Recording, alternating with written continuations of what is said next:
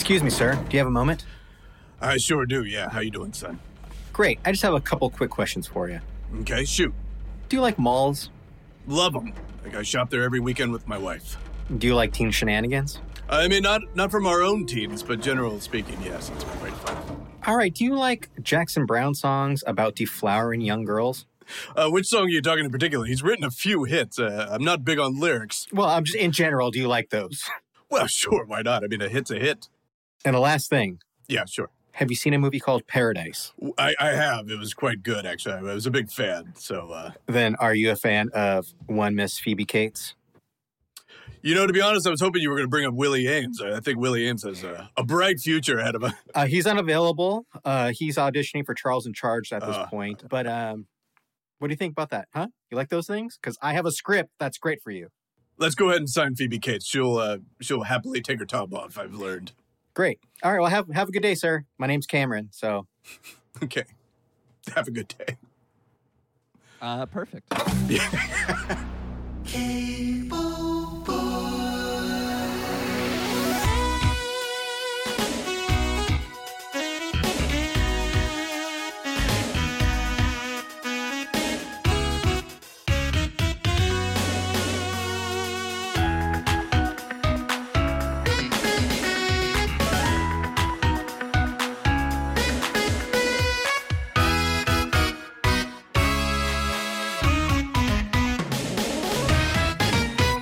welcome back to the Cable Boys, the internet's only podcast about movies. That's right, Justin. We are just three buku Dolores who like to talk about movies that we saw from our childhood that were inappropriate for one reason or another. Like 1982's teen comedy Fast Times at Ridgemont High. Indeed. And we are joined by actor, writer, show creator, and all around improv guru, JD Walsh. Everybody, welcome.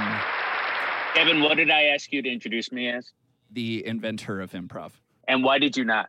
Because I thought guru was a synonym. I I was sort of dancing around what you requested while still retaining the faith of our audience. JD, I think this should be a mark on you because you have taught all of us improv and we failed at yes and. I should have covered that. As the inventor of improv, what'd you think of that that first scene?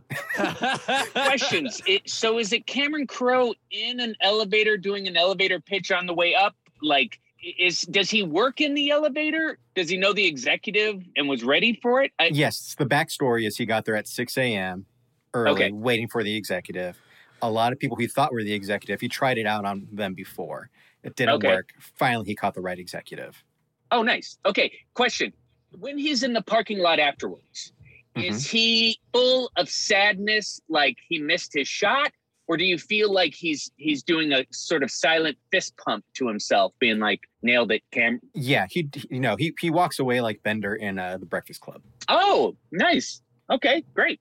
So, JD Walsh, as the inventor of improv, how would you have cut in and saved that awful scene? Well, you know that I mean, the way that improv used to be done is yes and, but then I brought fuck that. Mhm. Which was just basically walk on stage in front of the scene that you don't, you're not either a part of or you don't understand or don't get. You just sort of wave it away and go, fuck that. Mhm. And then you start your thing that you've sort of thought about on the drive over. So, so you're saying you both invented improv and broke it? Yeah. You did to improv uh, what a boy does uh, when he starts losing in basketball. You bring the ball to the court and then you Yeah. take it away. Yeah.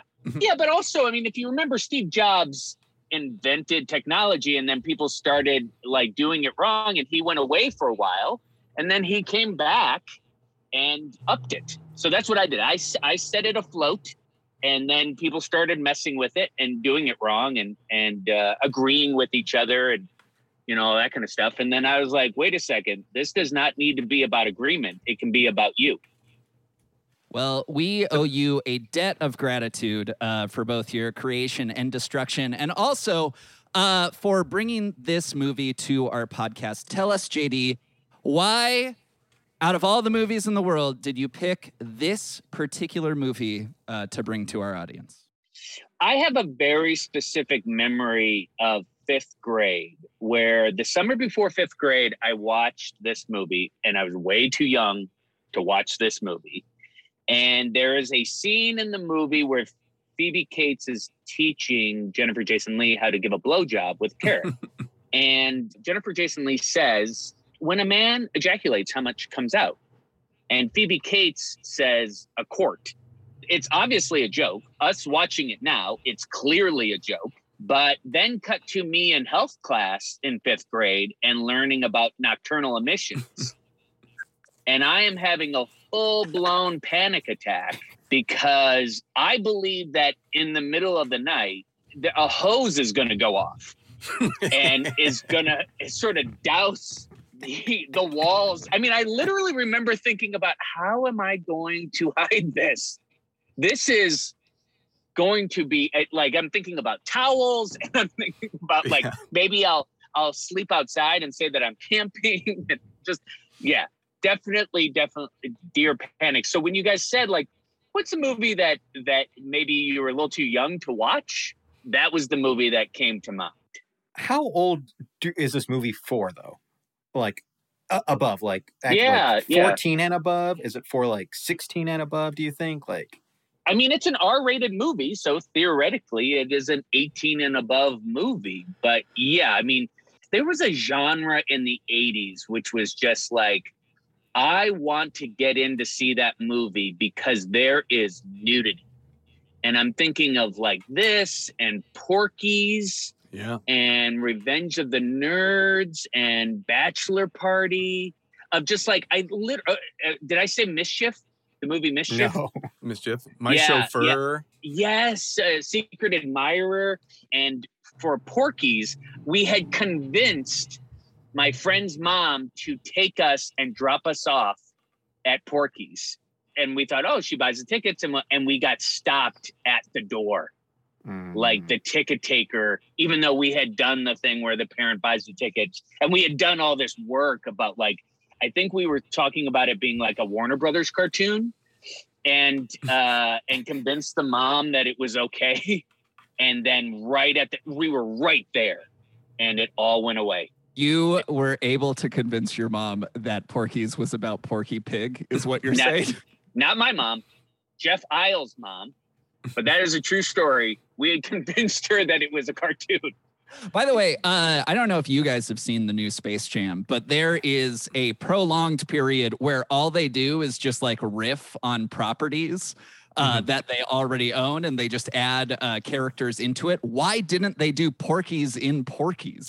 that is like a direct one to one genius idea. Yeah. yeah he even comes out of a hole they could have looked into the hole and porky Yeah. pig could have shot his face out Yeah. jd how old were you when you watched this do you remember Yeah, I think I was nine or ten. I, uh, Kevin, you were in Southern California. Do you remember something called On TV? I do not. Okay, it's before HBO, and it was like on your TV, and it was like a little dial, and it was like the first sort of cable TV. And I remember this movie being on On TV. It, it was basically I would go visit my dad in Long Beach for the summer, and it was the exact opposite of being with my mom.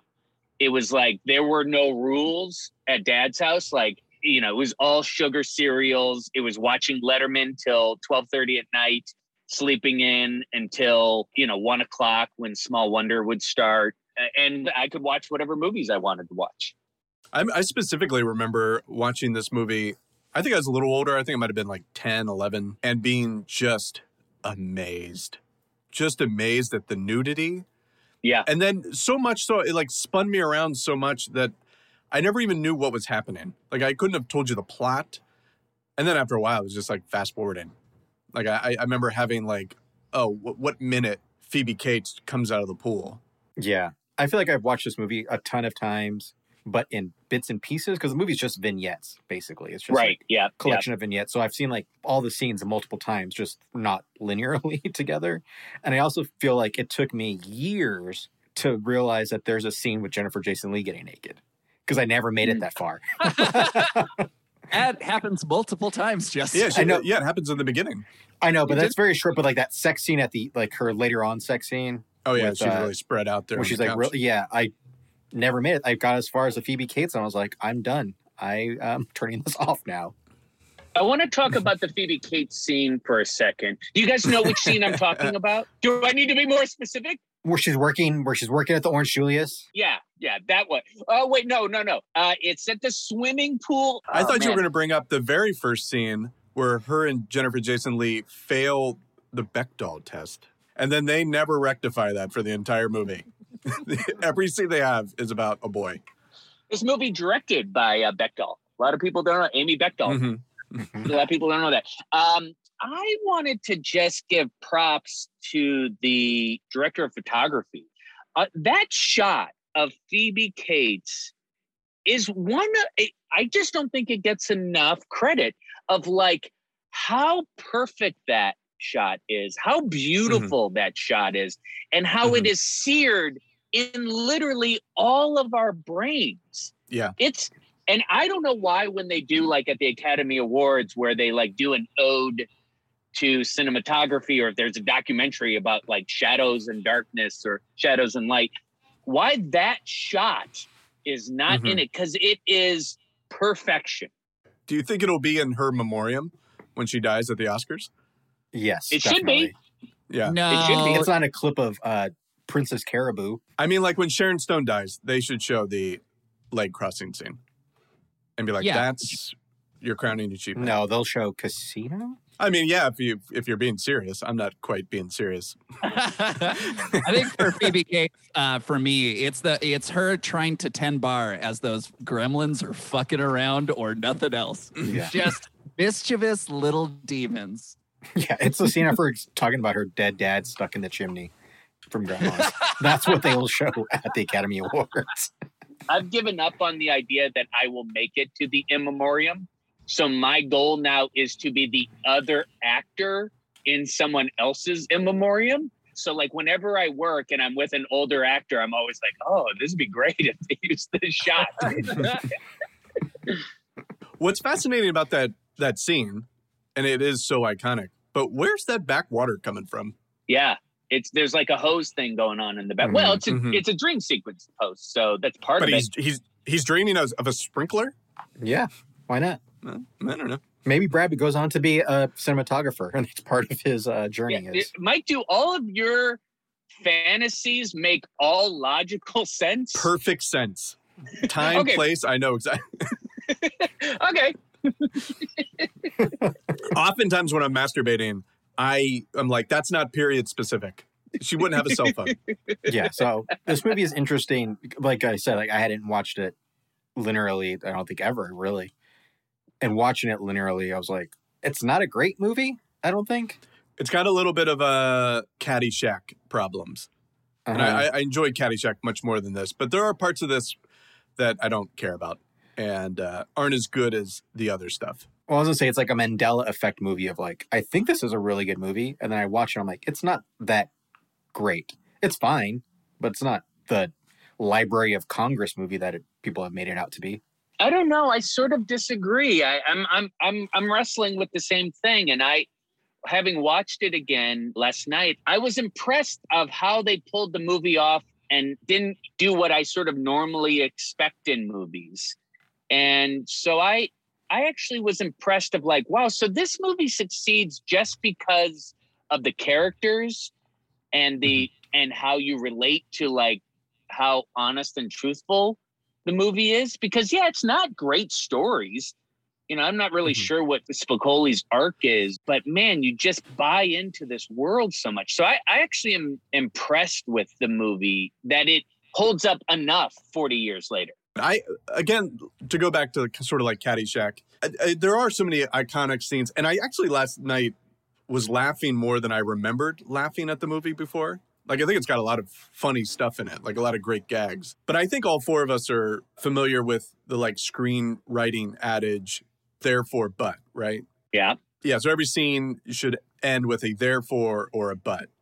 And what you want to avoid is an and then. And this movie, I think at times has a little and then problem. And the one that comes off the top of my head is Forest Whitaker's the star football player. And he also drives this sweet Camaro that he loves more than anything. And at some point, Sean Penn's character and Forest Whitaker's younger brother go joyriding in that car without his knowledge, and they crash it. So that's a great setup. And so they decide, instead of getting their ass kicked, they're going to blame the rival high school. And that's exactly what happens. There's like no turn, there's no like surprise, and we're just kind of watching exactly what they said was going to happen. Which also, like high school football players having their back broken is not as funny as you think. but had there been like a scene where they're in the huddle and somebody on the defense is like, DeForest Whitaker, like, by the way, I saw Spicoli and your brother driving around. Then we get a reversal, and he's like, "Oh, they, I was being lied to." And then he like could go up into the stands and chase them or something. I don't know, but instead we just are sitting through five minutes of him throwing around football players, which is not great. I, I, think part of the reason that it uh, diverts from the screenwriting choice is sort of the murky territory that is how much of this is a true story. Uh, we know that Cameron Crowe was a teen writer. He contributed to Creem, to the San Diego Door, later was the earliest writer for Rolling Stone. And then when Rolling Stone moved to New York, he stayed on the West Coast and decided to have this like crazy book idea where he'd go back to high school. He then proceeded to release this book, which was optioned before it was even published. And it says it's based on a true story he changed some of the names, but there's no way that some of this is true. I think probably it mostly is true, but it's not true from like four different people. It's like 25 different people's stories that he just cobbled together. And probably stories teens told him about other things that he never saw. He was like, that's a good story. I'll just put that in here. So I took the liberty of researching a couple major differences between the book and the film itself. One of the major differences is Cameron Crowe fucking hates Spicoli in the book. Like in the hmm. in the movie, he's this likable character, sort of like this this hero for the ages. Whenever people leave the theater, they're just like, "Yeah, Spicoli, I'm going to get checkerboard slip-ons." But everything he does in the book is just like this guy is a fucking moron. There was a scene where one of the students lost his father and sister in a car wreck they were like thrown over the side of a bridge by a reckless driver. They find out everyone's somber, and Spicoli just bursts in and says, Look at these bitchin' photos of the crash. You could see the people and everything inside. How do you, how do you get photos of the crash? Uh, it was in the newspaper. Uh, uh. My wife Elizabeth did not like Spicoli. Why doesn't she like Spicoli? She was just like he was kind of annoying and I think it's also one of those things of getting older where you start to identify with the parents and the authority figures more. And she was like, no, the teacher was right. Like the thing she liked was how petty that teacher was to be like, I'm going to mm-hmm. come waste your time now. That's a funny arc. But as far as the character, she just didn't care for him at all. Yeah, but Elizabeth is wrong. It's true. It's true. Yeah, Elizabeth, yeah and and and which is often the case with Elizabeth. But for example, that opening scene with the teacher, where Spicoli shows up a little late, the teacher is being a complete asshole. Like Spicoli, we know, yes. yeah, we know Spicoli, but it's literally the first day of school. He's confused. He's like, what? One minute late, and he's like, I don't know the schedule. I'm I'm I'm a little lost. And the guy rips it in front of his face it's crazy. Yeah. Well, I as as someone who has spent some time teaching, I can say that you have half of the first period of class to get these kids on your side. he he comes in hard with an iron fist saying that he means business and he unfortunately the kid who has been stoned since second grade needed to be the example that he had to make. It's very easy to learn these kids. Okay. So that's the untouchables, which is shoot one of the people in the head so that the rest of the people are like, oh man, I got yeah, I got to listen to this. It's prison rules. fuck up the biggest guy and then be like, I'm here. But as the guy of this group who was probably closest to Spicoli at that time, it's a little not, not getting him enough time. It was like 30 seconds or a minute. Yeah. And and this movie actually has some weird time things. I was trying to think, or or just like JD said, like he was 45 seconds late. That seems like a, a big blow up for over nothing. And then the part that made me really laugh, which is kind of, a, I think, a mistake, is that Judge Reinhold shows up for work at the Long John Silver and he says hi to everybody, kisses his girlfriend, and then goes right to the grill. Like no washing of the hands, no, no like he literally walks by employee of the month and is just like, all right, I'm cooking. it's like uh, uh, gloves, something, something going on. It's just like, nah, we're gonna get this in one shot. We're fine. So you think that his eventual firing uh, was just the last straw? Uh, once- once he got that Employee of the Month award, he he really started skating by. Uh, some other details from the book that were dropped for whatever reason. Mr. Hand, who we were just talking about, apparently in the book, he was obsessed with the chief detective from Hawaii 5 Steve Garrett. He imitated his mannerisms and speech patterns to the point where the students would ask him every year why he acts like that. And he would say, I don't know what you're talking about. There was also a soccer star named Steve Shasta he would spend all his time talking to the press and he would just say that he was like really great, really gifted, but also that he was celibate because he needed to save all his power for soccer and meanwhile was getting blowjobs from everyone. Also, a tremendously charismatic paraplegic class ring salesman comes through and sells rings to everybody, but he just keeps saying, I remember the good old high school days before I crippled myself in a car crash. And that's how we got everybody to buy class rings. The last detail, which I found perplexing Rat, he was worried about his penis size. And so he measured it and he ordered Exer Grow Plus, which is a product uh, that turned out to just be a rubber dickhead that you place on the end of your penis to make it appear larger. And then it slipped off and uh, fell down his pants in a safe way. I, can we talk about Rat for a sec? Yes. Yeah, please. I am so baffled by Rat's storyline. Mhm. He's in love with Jennifer Jason Lee, and then Jennifer Jason Lee's into him for some reason, and they go on this date. He doesn't do anything right. By the way, I totally went on a date when I was 17 and did not bring enough money uh, for the movie theater. I, I think I brought enough for me, but didn't buy, didn't have any money for the girl that I went with.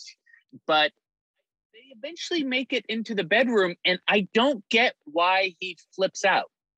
Like, I gotta go. Yeah.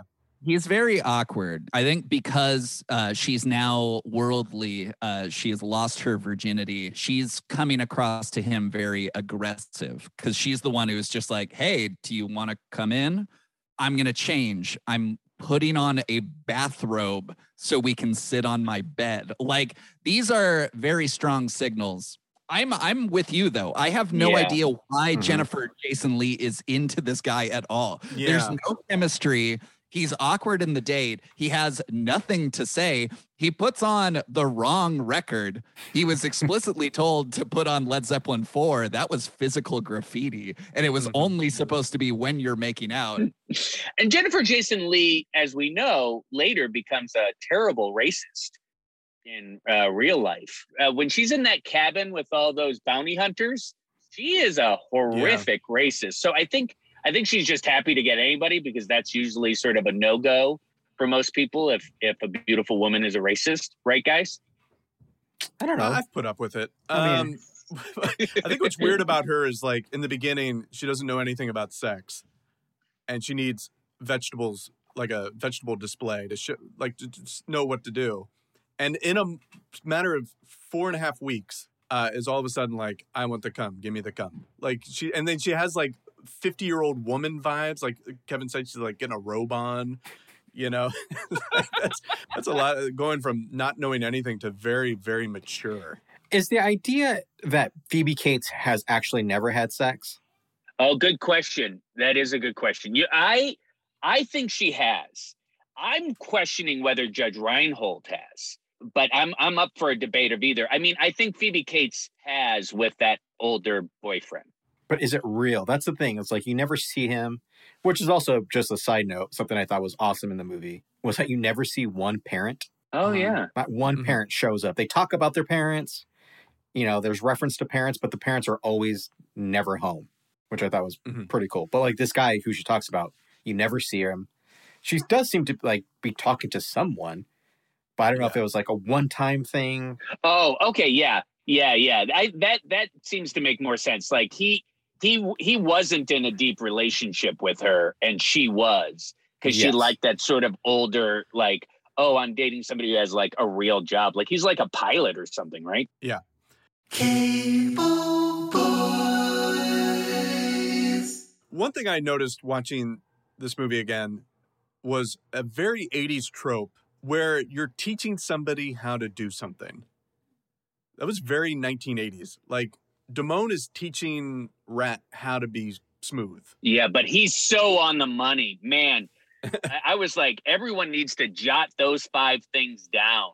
Yeah. he's so on the money. Do you guys want to go through them real quick? Uh, number one, you never let on how much you like a girl. It's very true. Well, again, again, what's the? Uh, uh, let's be very clear of what the goal is. Is it to fall in love and get married? Then I think a lot of these have asterisks. If Mhm. if it's in high school or college to hook up, then a lot of this advice is solid. Yeah. Yeah. Number two is uh, you always call the shots. Kiss me, you won't regret it. I got Mhm. I got the advice early, which was make statements instead of questions. Like I'd like to go on a date with you. Uh, I'd like to see you again, as opposed to you know, would you like to see me again? Like the the concept of making statements instead of questions feels to me like gold. Yeah. You're going to pay for the abortion. if I can get the money together, seventy five dollars. Whoa. I I really I swear I had the 75, but you have to understand Earth, Wind, and Fire has a huge draw in this town. I am We're three weeks out. Can you wait three weeks? Chaka Khan's coming through. I know I yeah, can make we're it then. California, not Texas. You can wait. Number three is act like wherever you are, that's the place to be. Great, great advice. Amen. I, I just thought it was funny when he's like in the little pool room. He's like, "Hey, this is nice." it's like, no, it's just a changing room. I I understand you you've got a whole routine, but it's pretty messy if you ask me. Uh, order food for them. It's a classy move. Mhm. Like find out what they're ordering. I I personally think that one's dumb. It is. I think it's dumb. I I don't think that that's a make or break, but I think the idea of hey, these are your these are your wants. I am going to be your advocate. I do think that you think that's too much of an '80s thinking. I think you don't even ask them what they want to eat. You just order Yeah, for them. exactly. Yeah. yeah. Oh, I'm gonna get the steak and she's gonna get the fucking I don't know lobster. You look like a lobster chick. The lobster. What are you stupid? The BLT. You, this isn't cemented yet. Yeah. And she, I'm gonna get the steak, and she, uh, she looks like she already Snackable. ate. Some water. Here, take take the snackable that I brought with me. Yeah, You're gonna enjoy watching me eat this steak. yeah. You're not you're not paying top price until you cement the deal. Next date is like the lobster thermidor or whatever. And the last one, of course, was put on side one of Led Zeppelin 4. They tried to get side one, but unfortunately it was too pricey. But Cameron Crowe called in a favor with Led Zeppelin and they still let him use physical graffiti, which is funnier, I think, that Rat gets it wrong. Did you guys see that the original script uh, was entitled High School A Stairway to Heaven? Isn't that weird? and bad. And also would have made a lot more sense uh, if he gets shot at the end by just a random convenience store robber. The thing I do like about this movie, though, with uh, Damone's advice and like Phoebe Cates' advice, is like nobody knows jack shit in high school. like everyone just talks with such authority of like this is what you got to do, and nobody knows anything. I think that can I think that continues on to the age we're at. Yes, that's true. Not not on this podcast. We actually know what we're talking about. Um, I did want to say that uh, when. I fir- first started acting, that my first manager, his number one client was Judge Reinhold. All Judge Oh, wow. Reinhold did was call and scream at his managers 24 7. He's on the Jim Belushi list, which I think some of you guys know is my list of people who I literally have never heard a positive thing about in. LA. You you like if if one person says one positive thing, you get off the list. But if I only hear negative, if you're you know Ellen DeGeneres, if you're Chevy Chase, well, one is uh. Judge Reinhold. I've never heard a positive thing about. The, the- another one is Molly Ringwald. Oh wow. I've never heard a good thing about Molly Ringwald. Well, listeners, this is your chance. Get old Judgy off the list. Write in, tell us Yeah. one good thing. It doesn't even have to be that magnanimous. It could just be Yeah. Does neutral does a neutral story count? Yeah, yeah. Like like he came into Starbucks, he ordered. I said, Judge, I gave him the drink. He walked out. Yeah, I'll take it. Uh it's it's crazy that all of this started because Judge Reinhold purportedly, from what I've read, was just Amy Heckerling's upstairs neighbor. Wow. He he dated one of her friends uh living upstairs and then yeah uh he he won the audition in the room without the producers knowing that that's how he got the audition but Weird. And Amy Heckerling didn't hear him yelling 24 7. Yeah.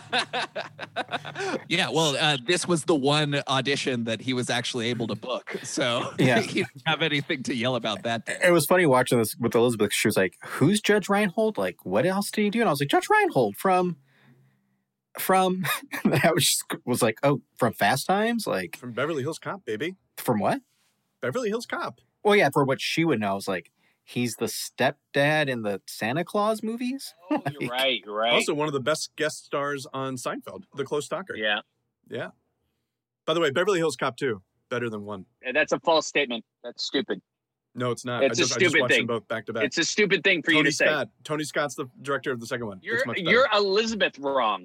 No, no. Second's better. well the director of the first one is martin brest who actually dated amy heckerling at afi and so again amy heckerling is to blame for his meteoric rise to fame Wow.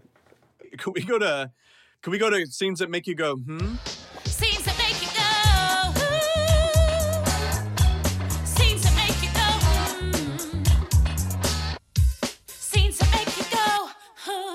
All right. So my my scene that made me go, hmm, what is the the deal with the scalping the tickets? I don't quite get it. Like the business plan. Yes, because that guy, oh, I can't remember. He's scalping tickets for the kids, right? Yes. And he's only making a little bit of money off of it. So one, it doesn't seem like a big deal. But why can't they just go buy tickets? Because the idea of scalping is to scalp for sold out shows the day of. But he's taking requests for shows that haven't even gone on sale yet. I mean, Forest Whitaker is like, "Can I get Earth, Wind, and Fire?" And he's like, "Oh, it's next month. It hasn't even released yet." Why can't Forest Whitaker go buy Earth, Wind, and Fire tickets? I think the the kids uh, that he is scalping to basically say like uh, all the other scalpers are already sold out. So in this small community, there is a ravenous uh, band of scalpers who snap up every ticket, and he snaps up so much that he doesn't have money to cover his later doings. Well, I also don't know the 1982 ticket sales system. Because I remember in the like later 80s, it was like you go to Ticketmaster, you know, like Sam Goody and stuff. You could buy tickets there. So I don't know if it was just super hard to get physical tickets. Like, oh, you have to go to the freaking you know Coliseum to actually buy the tickets at the box office. Okay, but but Forest Whitaker has a car. I'm just like, it just doesn't really. It add doesn't up. make sense. Yeah, it doesn't. It's like they wanted to give him something to do. the bigger thing is that what Kevin touched on, which is he is portrayed as a mover and a shaker. Like this is a guy Mhm. who Yes. has a lot of cash flow going through, and then all of a sudden does not have seventy five dollars for the abortion. Yes. And we see we see that scene. It's not like he's lying. He's like literally trying to call in debts and isn't able to compile seventy five dollars. Seems seems a little odd. Yeah, I mean, when your bookie calls and is like, "Hey, I need that money," you say you saying like, "Ah, you know what? It's not a good week. Could you try me like on Friday or something?" That's not an option. Like the, the whole part of the bookie is like, "I'm gonna have my money now." Yeah, Damone's like, give me the money or I will strangle you with my keyboard scarf. Uh, my scene that made me go hum Scenes that make you go. is actually what JD was talking about a second ago, specifically a 26 year old taking what he assumes is a 19 year old, despite every.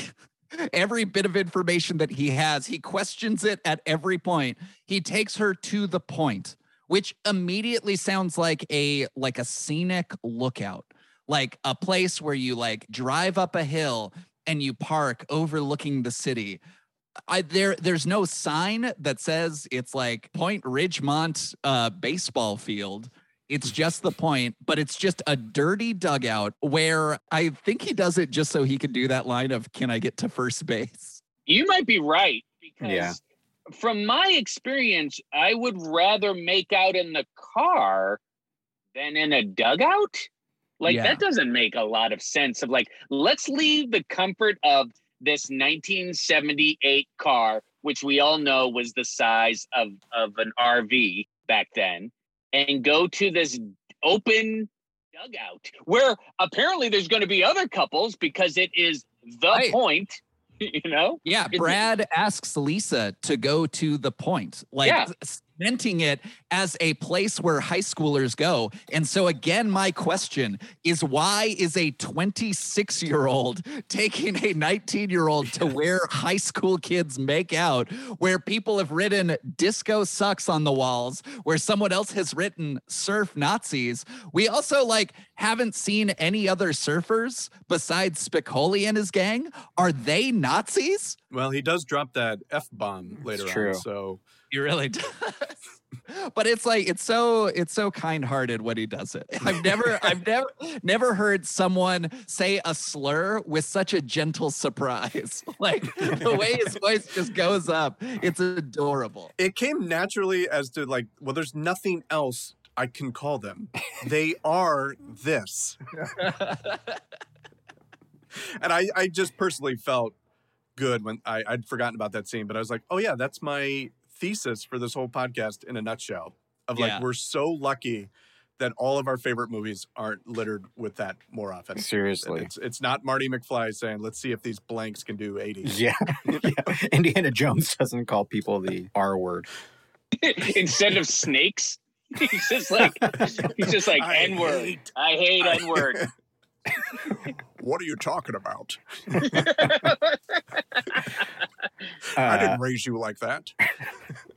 my scene that made me go, hmm. Scenes that make you go, mm. The end of the movie, the movie just ends. Like this movie's so weird. Like it just, I was like, okay, that's it, we're done. Like we're not gonna really resolve anything. Bye. And it just ends with Damone never redeeming himself. It's just he's just a shithead. Nobody likes him. He has no friends. That's it. Like that's the end of the movie for him. Yeah, I think the the end the end in general was a little perplexing. I, obviously, like many films have done the the Chiron at the end, wrapping up everyone's storyline in a tidy package when it's an ensemble cast.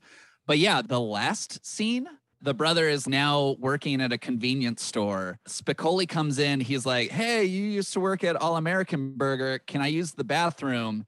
And then to me, it felt like the inspiration for the original ending of Clerks Yeah. where uh, where he works all day. He's not supposed to be here, and uh, a break-in happens, and he gets shot dead. And our protagonist is the ultimate tragedy. That's what it felt like was going to happen, Mhm. and instead he just like throws scalding hot coffee in the guy's face. And Spicoli's just like, awesome. Which uh, you'd think if he was stoned, that would be a little bit upsetting to him rather than just like, oh, fucking, hey, tubular. There's a guy screaming and writhing on the ground. I I was expecting uh, Boogie Nights Don Cheadle to walk in with a bag of donuts. Yeah. That's the vibe that I got. Was oh, this is this is almost identical to that shootout towards the end of Boogie Nights. Can we get to the beat off? yep, we might as well. I'm gonna come.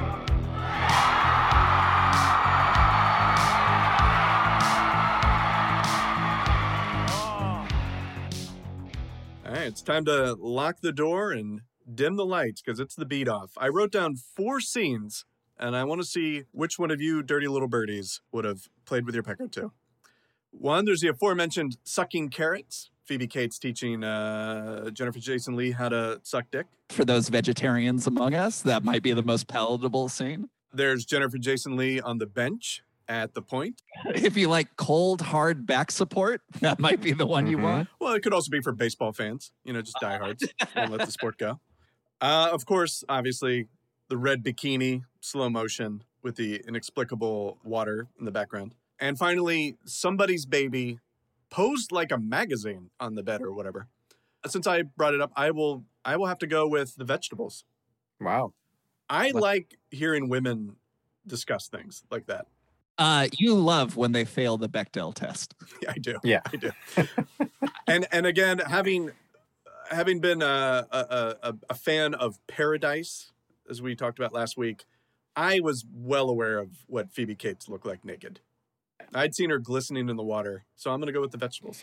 By the way, apparently there's a thing. There was the thing at video stores in the 1980s where the Fast Times at Ridgemont High videotapes would break right at Phoebe Cates' spot because people had paused that scene Mhm. so much that it started to sort of tear because you know back then the VHS uh, tapes would sort of just like uh, uh, it would like get tight where you were freezing. yeah, tension. Yeah, there was tension, and so over time, everybody was freeze framing that scene, and so the tapes would break at that exact spot. Yeah, it's like my my senior week nightmare.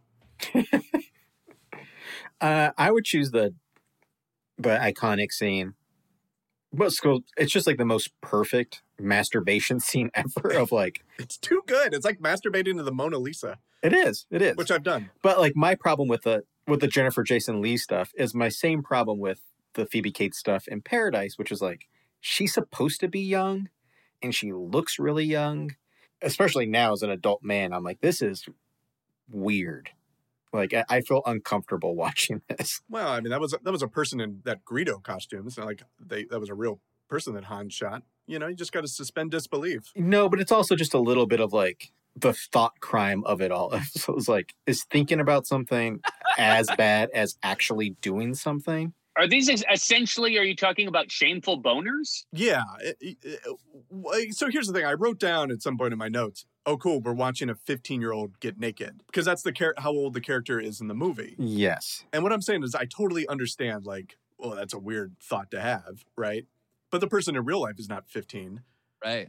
and but we're never we're also never going to see this again there's not going to be high school movies where girls portraying underage get naked so what world do we want to live in where things are do we get fast times at ridgemont high where we're like well it's a little uncomfortable or we just never get that again I just imagined when Post was making that point that we, all, the other three of us, were at the bus stop and and Post was driving the bus, and we just waved the bus by. We were like, "Yeah, I'm not. I'll, I'll wait for the next. I'll, I'll wait for the next bus." But I, I appreciate it.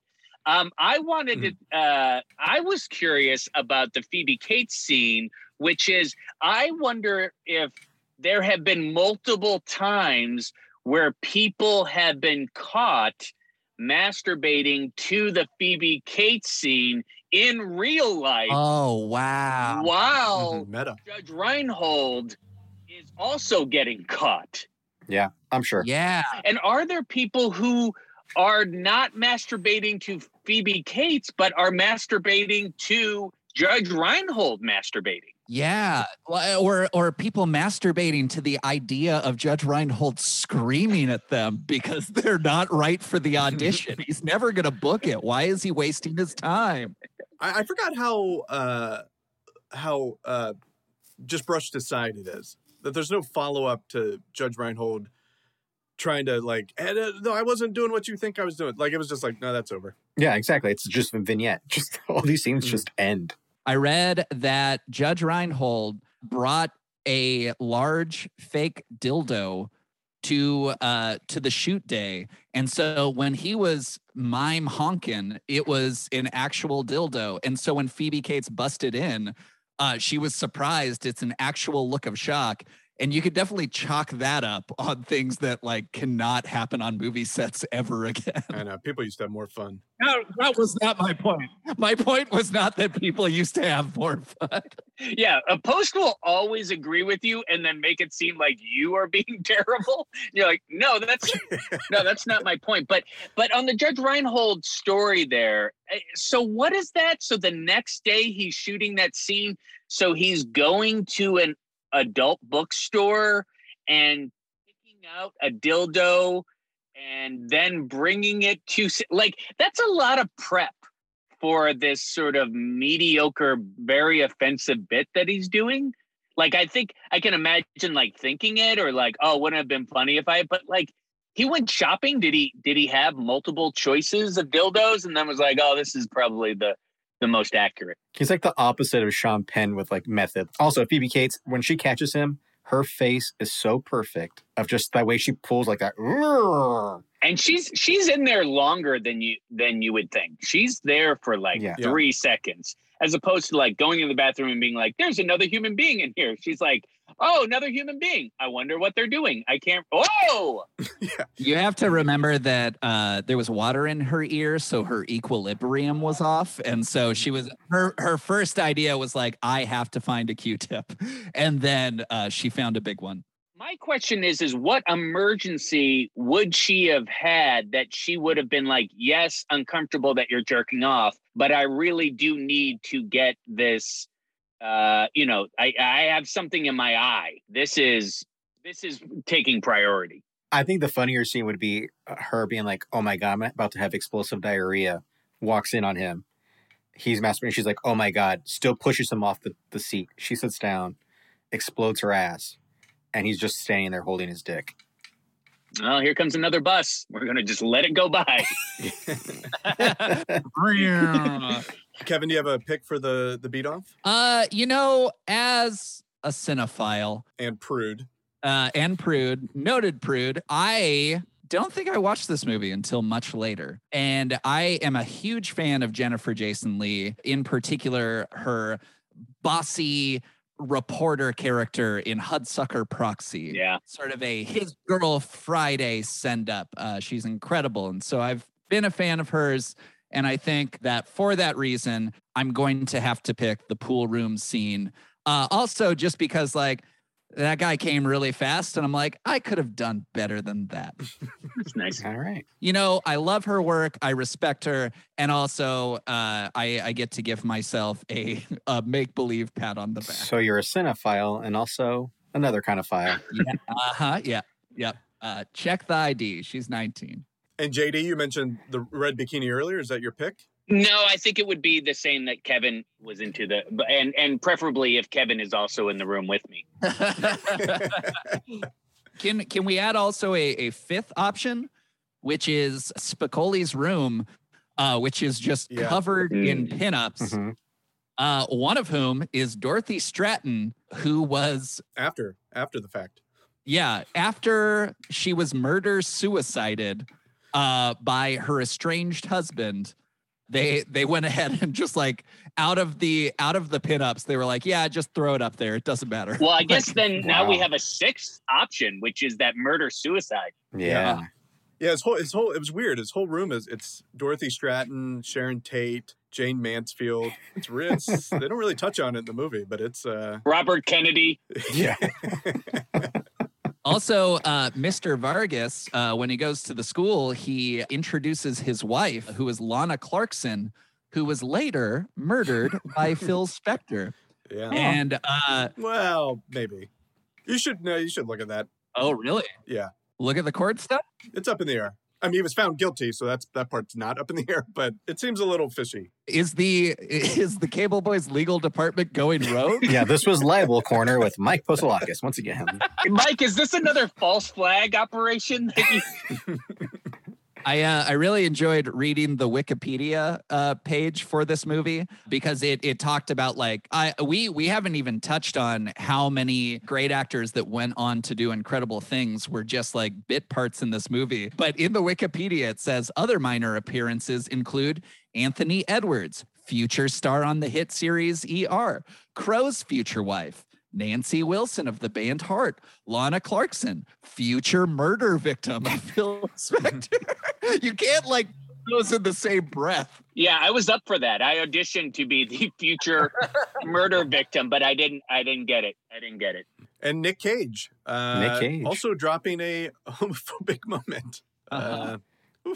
Should we uh, head to reviews? All right, let's go to reviews. Roger Ebert gave this one star. Wow. He fucking hated it. Roger Ebert writes, How could they do this to Jennifer Jason Lee? How could they put such a fresh and cheerful person into such a scuzz pit of a movie? Don't they know they have a star on their hands? I didn't even know who Lee was when I walked into Fast Times at Ridgemont High, and yet I was completely won over by her. She contains so much life and light that she was a joy to behold. And then she and everyone else in the so called comedy is invited to plunge into offensive vulgarity. The whole movie is a failure of taste, tone, and nerve. The waste of a good cast on erratic, offensive material that hasn't been thought through or maybe even thought about. Wow.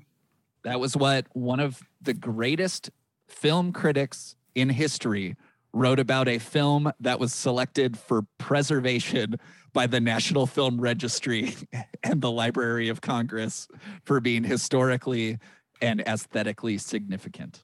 Yeah, but I bet that swinger Siskel liked it a lot more. yeah, that guy could chill. and now we go to our heralded segment. Everyone's a critic, but that doesn't make them smile. Everyone's a critic, where we read a Amazon review by someone who hated the movie, and then we see what else they review. Customer gave this film one star. Customer wrote, so much sex, just sex, sex, and more sex. High school definitely wasn't much like this. It borders amateur porn. Couldn't that have been a positive review as well? Yeah. Like I feel like you could quote that exactly and give it five stars. Yeah. Customer also gave five stars to Urban K men's skinny fit jeans.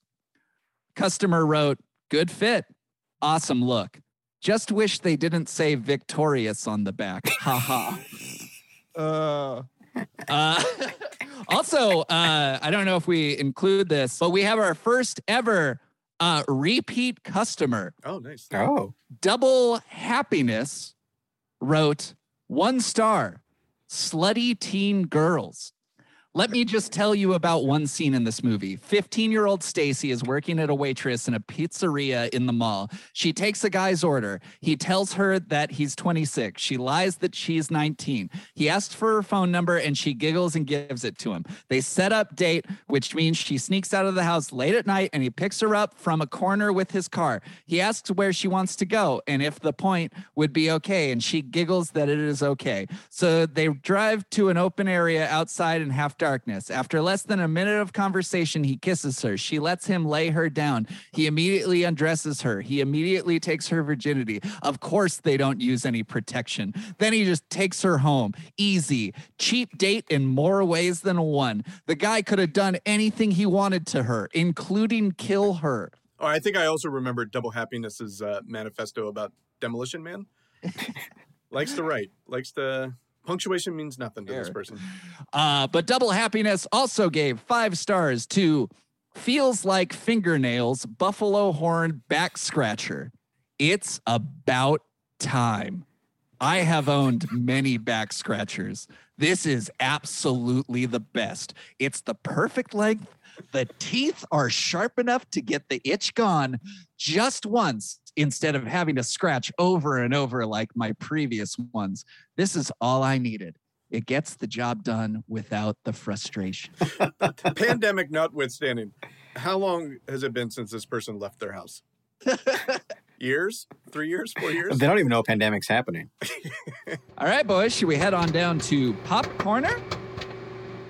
Popcorner is, of course, where we review the movie in terms of popcorn. Uh, I'll give this movie three popcorns, which also means that this movie is kind of like uh, your friend told you the perfect way to make popcorn. And they're like, okay, these are the five things you got to do. Number one, you got to get the popcorn. Number two, you got to take the plastic off. Number three, you got to put it in the microwave. Number four, take it back out of the microwave because you didn't read the instructions. Number five, put it back in the microwave, do what the instructions said. Number six, and you're like, you already already gave me five. You said it was going to be five, and now it keeps going. Do any of these things make sense? And you're like, I don't know. That's fine. And you eat it, and it's it's pretty good. Uh, I give this uh, two bags of popcorn that I'm eating in a theater, and I'm like, hey, this is a really good time. Like, uh, there's like fast cars and like explosions, and like everybody in it is so cool. And then like uh, I, I'm getting really comfortable, so I take my shoes off, and then I realize there's just like sticky shit all over the floor, and I don't know what it's from. I just know that it doesn't feel good on my naked feet because I wasn't wearing socks. I'm gonna give this two movie theater popcorns. Uh, I'm on a date. One bag is mine, and the other bag is my date's, which I ordered for her. Uh, even though she really wanted junior mints, and I'm like, no, no, no, no. You're gonna have popcorn. Maybe on the second date. We'll see how this goes. Um, and it's uh, rather delicious. Okay. I'm gonna give it one bag of zebra Popcornopolis. Ooh, Oh, you you are in be- dangerous gotta territory, be sir. Careful, my friend. Uh, I, I, this tells me that you are not well versed in the storied history of the popcorn review. There is, there is none above. The Popcornopolis zebra. That's that's pinnacle. Well, let me tell you how I meant it, which which is probably incorrect. I meant it that I I enjoyed it, but there uh, was a lot of the time that I felt shame. Ooh, I also like we managed to use JD's uh, teaching of improv of fuck that. That he said something, and we were like, no, no, fuck that. It's useful. I'm telling you guys, it's useful. Like just does go, just think, help. just think about all the improv you guys did for the last 20 years, and if it was acceptable to just say "fuck that." fuck that. Well, what I'm not gonna say fuck that to is the opportunity to speak with a gentleman who is as funny and smart as you, JD. It has been a true pleasure. Thank you for joining us on this podcast. I must ask, do you have anything you would like to plug or to direct our loyal listeners towards? No, Are you sad about that? Do you want to have something to plug? I'm going to my son's soccer game on Saturday. You guys want? Well, I hope he wins. Thank you. Uh, so if you want to support uh, the Raptors uh, of Westlake Village, come to the game uh, uh, at noon at Agoura Hills High School.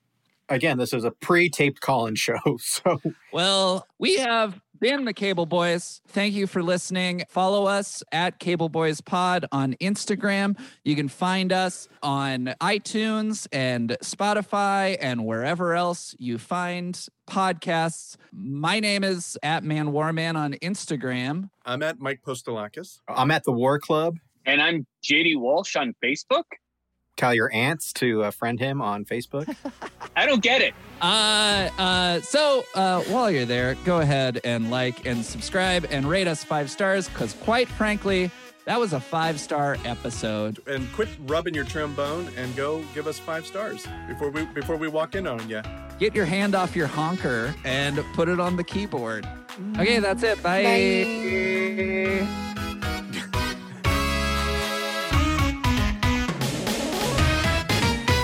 Fuck that. We're not doing that. Fuck that.